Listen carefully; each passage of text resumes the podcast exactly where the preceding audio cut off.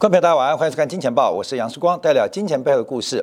好，我们看到以台北股市为例啊，连续第九天下跌，连续第九天下跌啊。那我们就要关注啊，因为包括韩国股市在今天恢复交易之后，也是持续的走低。早盘一度反弹的日本日经指数，中场也是以最低点做收。那更不要提到了大陆股市跟香港股市，今天再度出现重挫的发展。整个东亚的市场，包括了东协的市场，发生了什么事情？那观众要特别留意啊，在没有重大利空的情况之下，出现了连续性的一个变化或一个趋势发生，可能要特别特别做关注跟留意啊。我们先从台北股市来进行分析啊，等一下再讲到了韩股、日本，还有包括了呃大陆股市，还有今天贬值啊，创下新低啊，呃，已经贬到七点八的港币啊。啊，台北股市啊，在今天是第九天的下跌啊，指数离一万八。上个月的这个时间，一个月前还是一万八哦，到今天已经来到一万六千六，那波段的跌幅已经接近了快要十个 percent。那等一下我们从几个指标特别做关注，因为这一次的行情特别特别的恐慌跟危险。那台北股市下跌，第一个包括了月线、季线、半年线都失守。那下一条的支撑在年线附近，也在今年的这个五月份的低点一万。五千点左右的位置啊，台北股市有没有可能回撤年线？那台北股市是只有台北股市回撤年线吗？那其他的包括韩国股市、包括日本日经指数，会不会同步出现变化？台北股市走低，主要电子股下跌之外，还有前坡泡沫化之后的航运股迟迟没有等到投资人期待的反弹，也是一个下跌的原因之一。所以台北股市今天越走越低，一路走低啊。其实，在今天盘中啊，很多人这个好朋友问我说，这台北股市连续八天下跌，早盘开高。拉回会被止跌啊？你看到前十大全指股的买卖挂单，就很明显，这个盘势是非常非常危险的。有机会我们跟大家分享啊，这个买单跟卖单的挂单看盘技巧，跟你想的刚好相反。如何去掌握这个行情的买单挂单，呃，卖单挂单所呈现的讯号，其实是一个非常重要的变化。所以台北股市这个头肩顶的形态。是不是即将成型？那投资人应该怎么做观察？我们再回来看一下，在这一次这个散户啊被养、被套、被杀这几天啊，我们看到台北股市连续九天下跌，指数跌了一千多点，可散户仍然是。拥紧紧的拥抱手中的多单。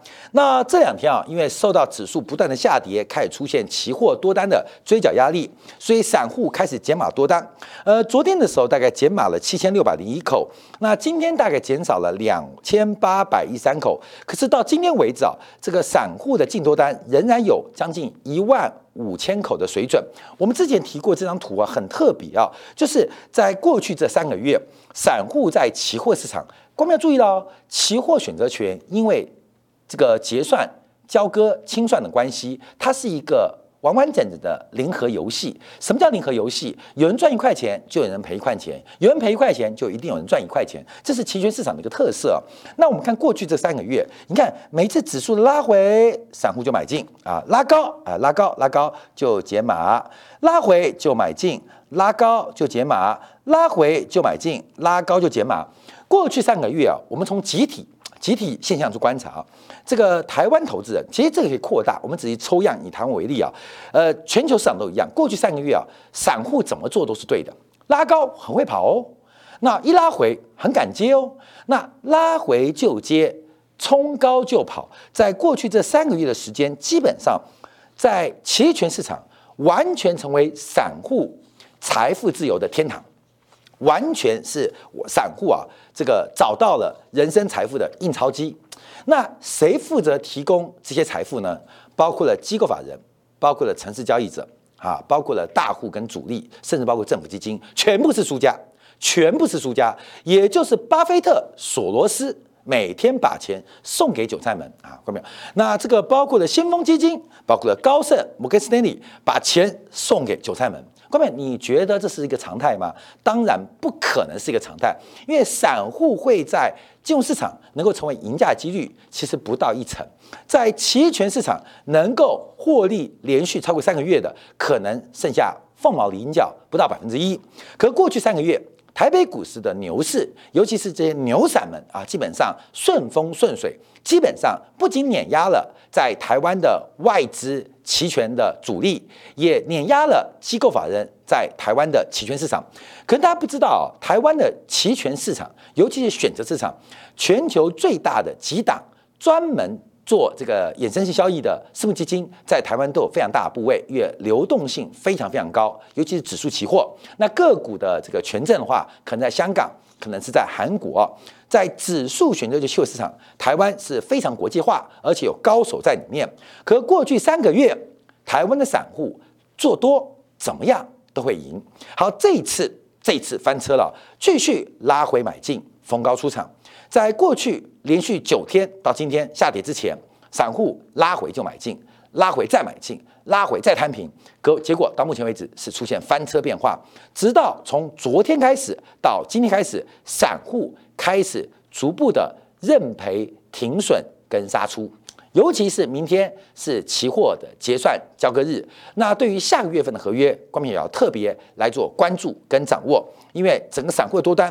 仍然将近一万五千口，这在历史的均值当中，仍然是相对偏多的一个散户的心态跟情绪。大家都等反弹，反弹一直不出现。好，这是我们第一个，把左边的图给做呈现。那右边的图可能更重要，右边图可能更重要。我们从这个 p o k e ratio，观众有看这个数字啊，七十九点一六。这个数字啊，我先跟大家预告，是创下二零一八年十月份以来的新高。二零一八年十月份以来的新高，教官没有？现在，假如你可以帮我们的这个 YouTube 按暂停键，你就按暂停键，你去看一下二零一八年十月份全球股市，包括台北股市发生什么事情。我们昨天有提到 Put Call Ratio 啊，Put 就是所谓的卖权，就是看跌的卖权 c o 就是所谓看涨的卖权。那由 c o 做分母。由 put 做分子啊，这个就是形成那个 put call ratio，可以作为一个大盘的一个观察指标。因为啊，这个 put call ratio 我们是以这个未平仓量有流仓单量来做观察。那散户当然在其中，可是这个未平仓量的长期观察跟机构法人跟一些大型的成交易者有密切的关系。那通常啊，这个对于呃不管是选择权的操作，很多的很多的操作当中，基本上是反向用作避险。期权市场本来就是用作避险的啊，本来就避险的，可能是你现货有多单啊，在期货上进行一些呃避险的空单，那可能是现货有多单，你跳过期货，在选择权买一些 put 来做保护，反正付点权利金可以保护整个部位，所以在多头的结构当中，多头结构当中，我们常常看到 put ratio 会一路往上，就是 put 很多。扣相对比较少，形成一个 put ratio 网上的格局。关本从过去三个月，你也有看到这个现象。那 put ratio 网上，并不是嘎空，不是嘎空，而是代表现货的主力对于行情，它是非常有信心的，所以它死死紧紧的。抱住手上的现货多单啊，股票也好啊，各种的这个资产也好，甚至不断加码。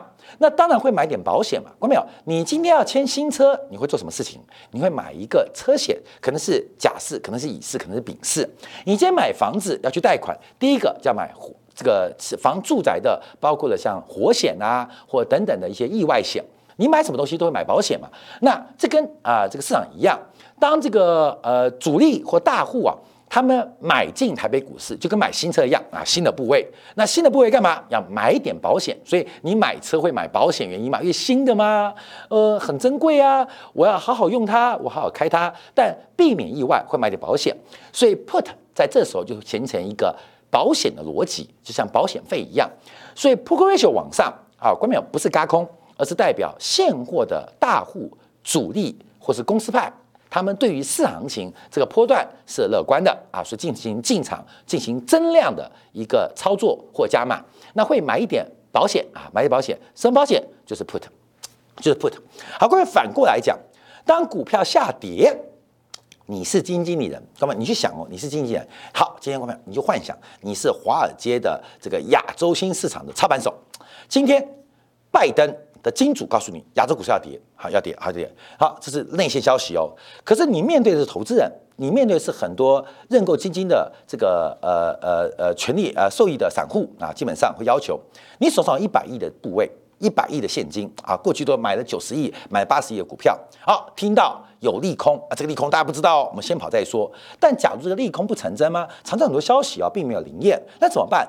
在下跌过程当中，他会买扣做避险，就是我手上是空手，那会不会看错呢？那看错可能性很大啊，我就会买点。买权来避手，所以 put call ratio put 做分子，call 做分母，就会形成。你可以看到这个市场，尤其是大户，它是在做增量，还叫做减量。我们指的是现货的部分。所以从 put ratio 观察啊，在今天啊，这个 put 跟 call 的比例来到了百分之七十九点一六，也就是一百口的 call 买权，只有七九口的 put。呃，做比例，所以七九点一六是这样来的。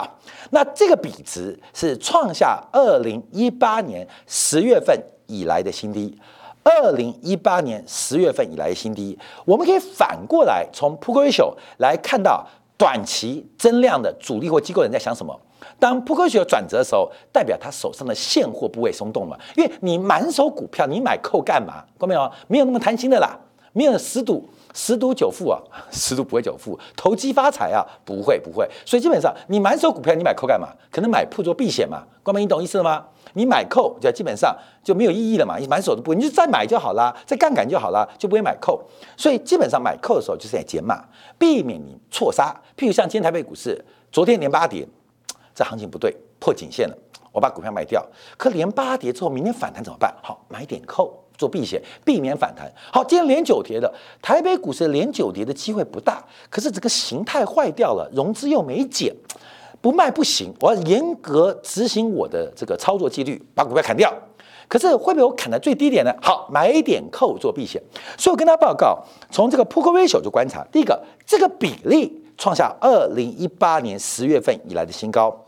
那这个比例有分子跟分母哦，是 put 太少了还是扣太多？我跟他报告，扣的部位是创下近四周以来的新高，所以 put ratio 往下，第一个是 put 的未平仓量大幅减少，而买权的未平仓量出乎异常的大增，出乎异常大增，只会有两种人在这时候买扣买买权，第一种就是我提到的机构主力大户。把手上股票清仓之后，很害怕出现一个死猫跳啊，这个熊市反弹，那时候最凶啊。这个熊市反弹时候来的时候就蹦三 percent、四 percent 反弹。所以第一种是这种人，就是手上部位清空之后，避免反弹啊，影响绩效会买点扣。第二个就是输到不能再输，从股票、从融资到指数期货到小型的指数期货都输光了，开始买选择权。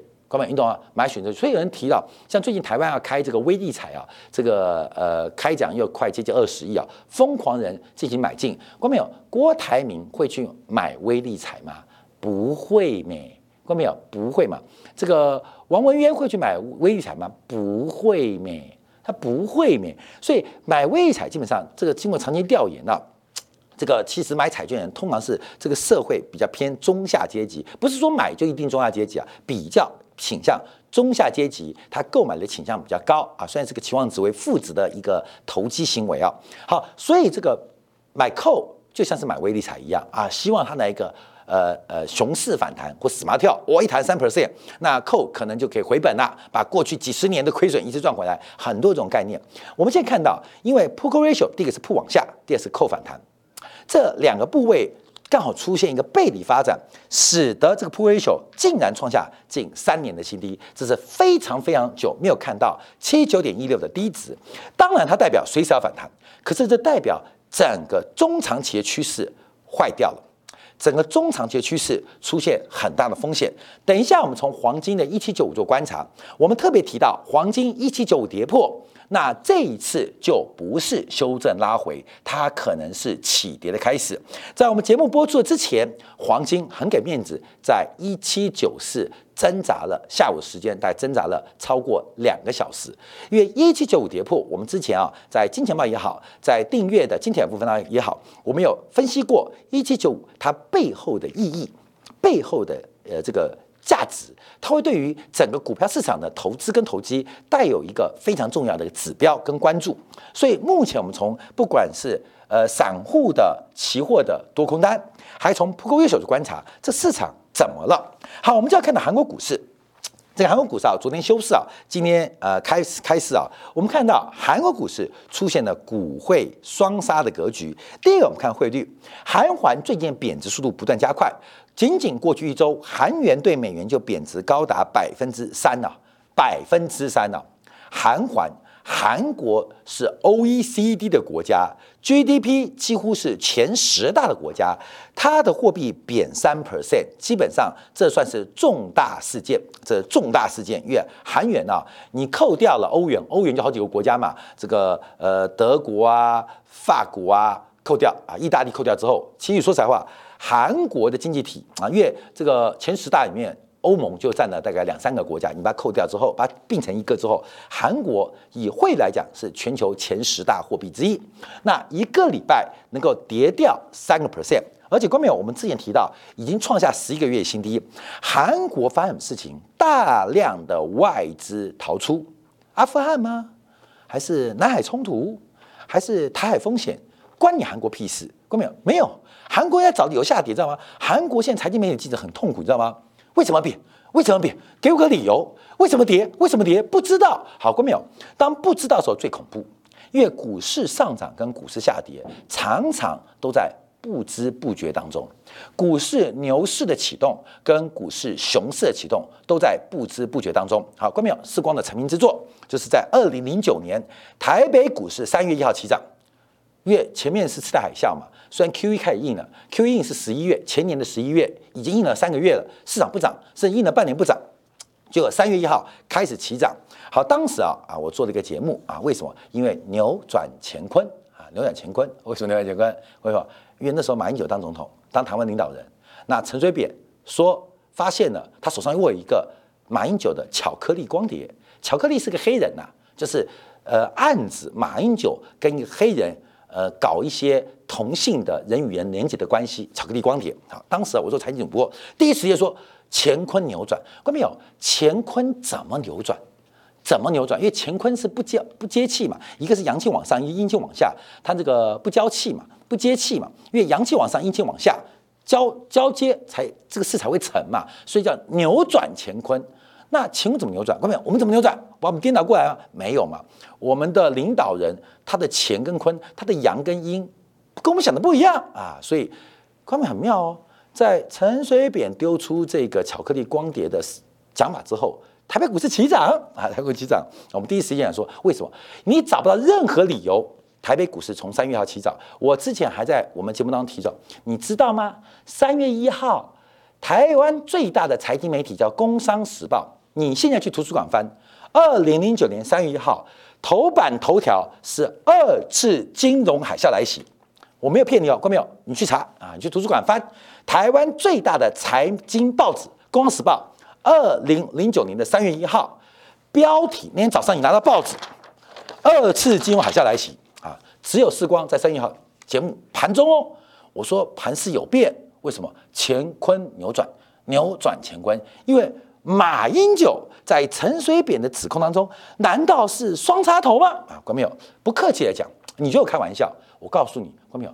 全世界认真人全部都是开玩笑，开玩笑人最认真啊！三月一号，两千年三月一号，关没有？这个呃，我们做节目做那么久啊，我知道很多人骂我，啊，因为视光者个人风格很强。这节目能够走那么久啊！做《金钱报》做两千七百集，以前主持盘中节目也搞了四年多，也是一千集。在前面做投顾的这个分析师也搞了几百集，所以我们已经脸皮很厚，你知道吗？不是脸皮厚，我们成精了。所以你会觉得我开玩笑，我告诉你，其实所有人都在很认真。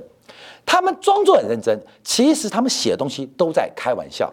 只有一个最开玩笑的人最认真，那些认真写媒体头版头条的人，事后你去看，看没有？再去图书馆翻翻看，你们有机会，我知道你们不会翻，你们都相信我。你不相信去翻，二零零九年三月一号，台湾最大媒体是不是告诉你，二次金融海啸来袭，台北股市从那天起涨，从那天起涨。我讲那么多干嘛？看没有？因为市场的起跌跟起涨，一个牛市的开始跟一个熊市的起跌，基本上是不需要消息面的。因为真正的消息跟真正的转折是大家所不知道的，是所不知道的。所以，我们看韩国股市的一个下跌跟大跌发生什么变化。我们再看一下，这是韩国跟这个日经指数，我们同样来算侧幅啊，因为韩国股市是两段侧满足，所以到今年一月初喷出之后，整个从一月份一月份一直到上个礼拜，韩国股市就在三千二上下一百点，玩了半年的时间，玩了半年时间，韩国的散户在这半年它的开户数跟交易数。是创下历史最高，不仅韩国，包括台湾地区，包括了美国都一样。什么罗宾霍尔不都挂牌了吗？这半年，你看散户疯狂的玩，有没有赚钱？当然赚钱，因为很多的这个奇奇怪怪股票疯狂的飙涨。可韩国股市这半年在干嘛？看没有？现在看出在干嘛？我用蔡生老师教的形态学，蔡老师最近在开课，大家可以多多跟他学习啊。其实它的涨幅满足，在今年一月份就已经到了，一月份。半年前，韩国股市其实已经玩完没戏了。那中间啊，关没有？大家很厉害啊，那就开始雕琢《红楼梦》的剧情。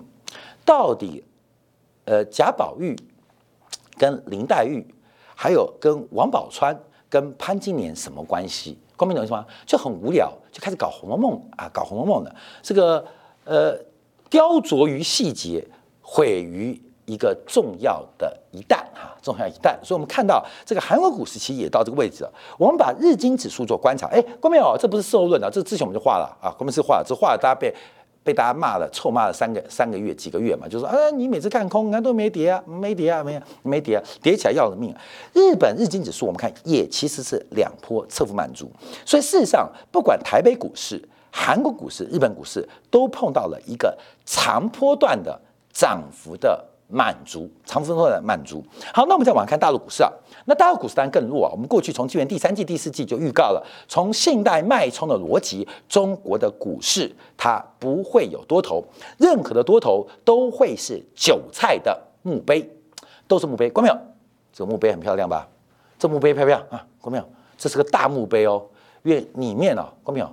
这当然不能叫八宝山呐，看没有？这个是很多宝，知道很多耍宝。然后八宝山是纪念对国家开国有功、对国家有贡献的，这叫耍宝山，看没有？耍宝山从去年的第三季末，在九月到十月，中国的信贷脉冲见到高点转下。我们过去这半年多，对于大陆的市场就是非常的保守，看没有？你看出现一个耍宝山，耍宝山。明年这时刻，明年这时刻，我们都要来祭拜它啊！不管是鲜花素果。啊，还要帮他除草，因为草都很高啊，看到没有？这是一个耍宝山。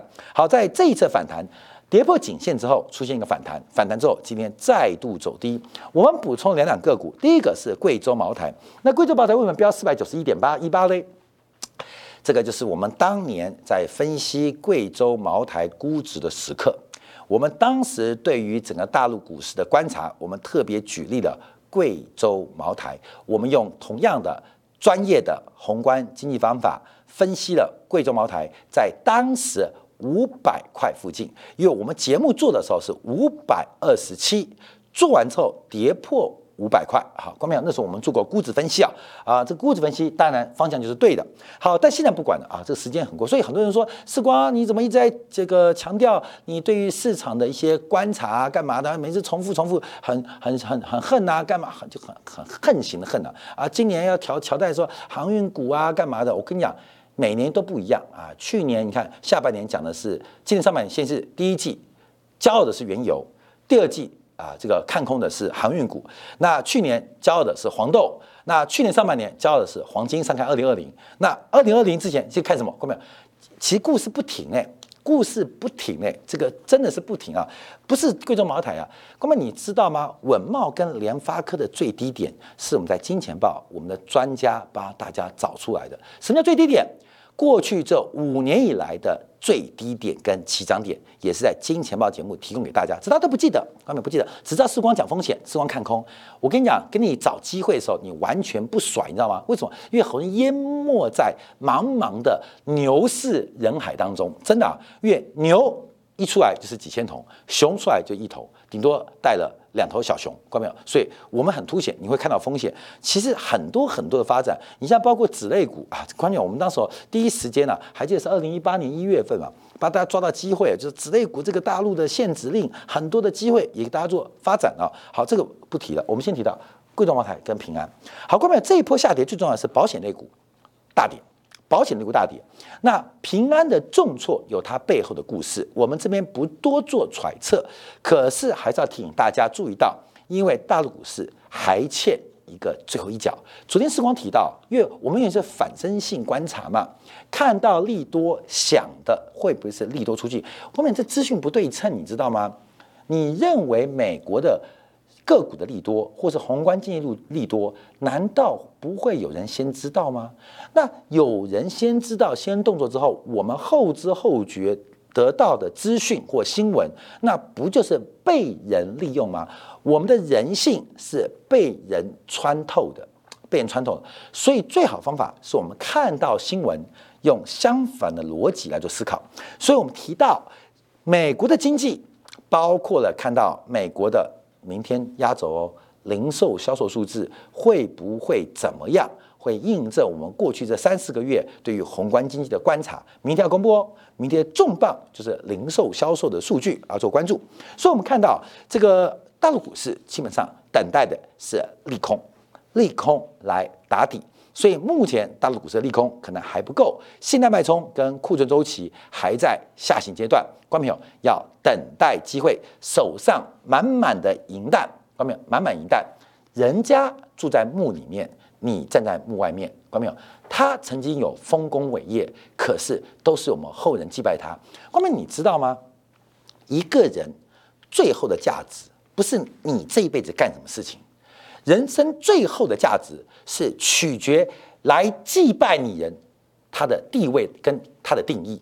你懂意思吗？今天世光我很伟大，结果我告别是没有人来。世光是个屁！来的时候，我们看到台湾第一首富、台湾总统都来祭拜你，哦，那了不起！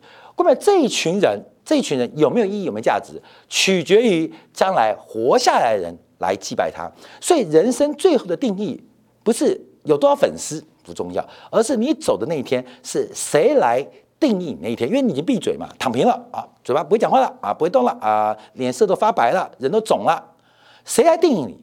后人来定义你。这个很重要，所以有时候接班人要学好。等下今天讲就要讲代理之路，讲接班人，因为你的价值是由你的接班人决定，你的价值是由你的接班人决定，这个非常重要。好，所以我们注意观察啊，这个大的，好大的一条木啊，真是非常非常的宏观啊。其实金融市场有非常多这种木啊，观众这是又看到一个非常大的木。好，我们再往下观察，港币在今天也出现了再度的急贬。来到了七点七九，那目前啊，港币离强区间越来越远，不断的往弱区间来进行靠近。那准备挑战的是今去年新冠疫情爆发的七点七九八八，这是我们要特别做观察的。所以，我们从这些地方啊来做一个掌握，可以看到。整个市场目前的变化跟影响，好，因为今天很多啊，所以简金美债我们就跳过，因为基本上没有时间讲，因为时间快到了。好，我们看到，呃，还是强调信贷脉冲啊，这是我们八月十一号更新最新的，因为中国的信贷脉冲它会有个均值，后面画一条底部在这边，底部在这边，那这个位置我们就可以算时间跟算变化，这个低点将会是中国股市或中国资产价格。落底的第一枪讯号，这个非常重要哦。所以去年我们就是看得很保守嘛，看得很保守，有不明就里的就知道时光你怎么那么舔共，你怎么那么爱共产党？关没有？不是舔共爱共产党，我们相信社会主义，我们相信集体的力量。好，所以我们一直对大陆股市看得非常保守。好，现在叫做观察哦，因为因为现在的信贷脉冲，包括了库存周期即将来测试低点，那这个低点会多久？我们就要做关注了，因为为什么？因为一种是这种低点，看到没有？啊，二零一八年是 V 型反转，另外一种，你看信贷脉冲是横横荡了大概有一年半的时间。那像二零一一年一这个这个时间也拖了非常非常的久，非常非常久。所以我们要观察，在这一次啊，这个即将进入低点之后，整个中国在信用的派生跟杠杆的机制会出现什么样变化？这是机会来了，我们。九十九分的准备，就是为等待那百分之一的机会。我们九十九分的准备就是为那百分之一的机会。我们人生永远是如此。或许九十九分的准备，那些机会我们还是错过了，没关系，我们再花九十九分准备，再等待那一分的机会。那你不要那么傻嘛，只有股票啊，有很多商品可以让你有九十九分准备，等待那一分的机会。对于宏观经济的观察了解的话，可以掌握到很多机会。好，最后我们看到两个商品，一个是布兰特原油啊，因为布兰特原油目前价格啊在这个横荡。那我们简单画一条，这个颈线在这边没？各位在颈线啊，就是六九块、六八块附近做震荡。因为昨天啊震荡很大，第一个是拜登要求欧佩克增产。啊，要求 OPEC 增产，因为认为这个油价，呃，对于美国的物价压力似乎开始逐渐的产生作用。结果很好笑，这个拜登在全球的指挥权现在越来越被人瞧不起。你知道 OPEC Plus 会怎么讲的吗？你不是要搞是绿色能源吗？假如我们油价太低的话，那绿色能源相对的机会成本就变得很高啊。所以，我们高油价是为了帮助美国的绿色能源跟。这个呃碳排放的平化嘛，零排放嘛，所以基本上这个欧佩克就直接怼回去啊。那拜登呃又憋了一口气啊，憋了一口气。拜登最近吃了很多大便啊，满肚子大便。呃，先是阿富汗垮的跟什么一样。另外一个就是欧佩克 Plus 啊喊话没有用，怼回去。好，但是昨天油价就是拜登要求欧佩克 Plus 啊增产，欧佩克 Plus 不增产啊，基本上那油价又走多啊。可是又碰到中国的经济数据表现不佳。那中国又是世界工厂用油第二大的国家，那中国对于原油的需求往下，基本上油价的支撑就不好。所以一个是拉力，一个是推力，往下推的推力，一个是往上拉拉力。从最近全球的原油油轮的租金，你看到其实中国的原油需求还真的不好。你从西非到远东啊，因为谁会买西非原油？大家都会。可是主要就观察中国原油需求。所以最近啊，你看油轮的租金很低迷，那可以看出一些现象，并不是油轮过剩，而是对原油的实体需求是非常非常薄弱的。好，最后我们看黄金，很多朋友问黄金啊，因为黄金我们特别提到一七九五到一八三五，这是我们在两周前所做的一个观察跟关注啊，啊，大概就十天之前一八三五突破就做。突破该做的事情，一七九五跌破就做跌破该做的事情啊，这已经够明白了。好，一九五跌破之后，它迅速急杀，从一七九五才短短不到四八小时就灌到一六九一，包括的美国的一些就业数据基本上表现亮丽，使得市场出现非常强劲的 taper 跟加息的远期预期。可最近几天我们看到，呃，这个黄金嗯爬回来了啊，各位。黄金偷偷爬回来，蛇复活了吗？啊，各位注意哦，蛇复活有一个条件，你必须爬到地平面以上，地下十八层、跟地下十六层、跟地下三层都在地下，你必须要爬回平面以上，也就是一七九五以上，才是我们下一个观察指标。那为什么爬回来？因为就是我们特别提到。密西根大学的消费者信心指数，等一下我们讲到纽约 FED 的这个帝国啊，这个制造业指数啊，啊，跟大家做分析。因为美国制造业指数最重要三个，费城、芝加哥跟这个纽约嘛。那这三个指数出现变化哦，各位很痛很重要，就是美国经济没有加息跟缩表的空间，没有加息跟缩表空间。所以为什么我们今天本来要提到这个这个变化？这是一场很特别的金融博弈啊。中国跟美国的对抗不单单是在海海海面上的，也不单单是弹道技术上的，在金融层面有非常大的竞争冲突。美国不断的加杠杆，给中国一个去杠杆的机会。我们看中国的资本出现了流出或外逃，可是因为国际的水水位太高，就算流出去一块，又回来两块。今天贝莱德。又呼吁国界投资人加码来摸底中国的资产，为什么？流动性过度的腐烂跟泛滥，让中国完全不惧怕外资或内部资本的流出，因为每一个资本的流出都有另外两个资本流入来填平。这场博弈就是我们要特别做观察，所以我们在稍后经典部分，我们要从今天一个消息。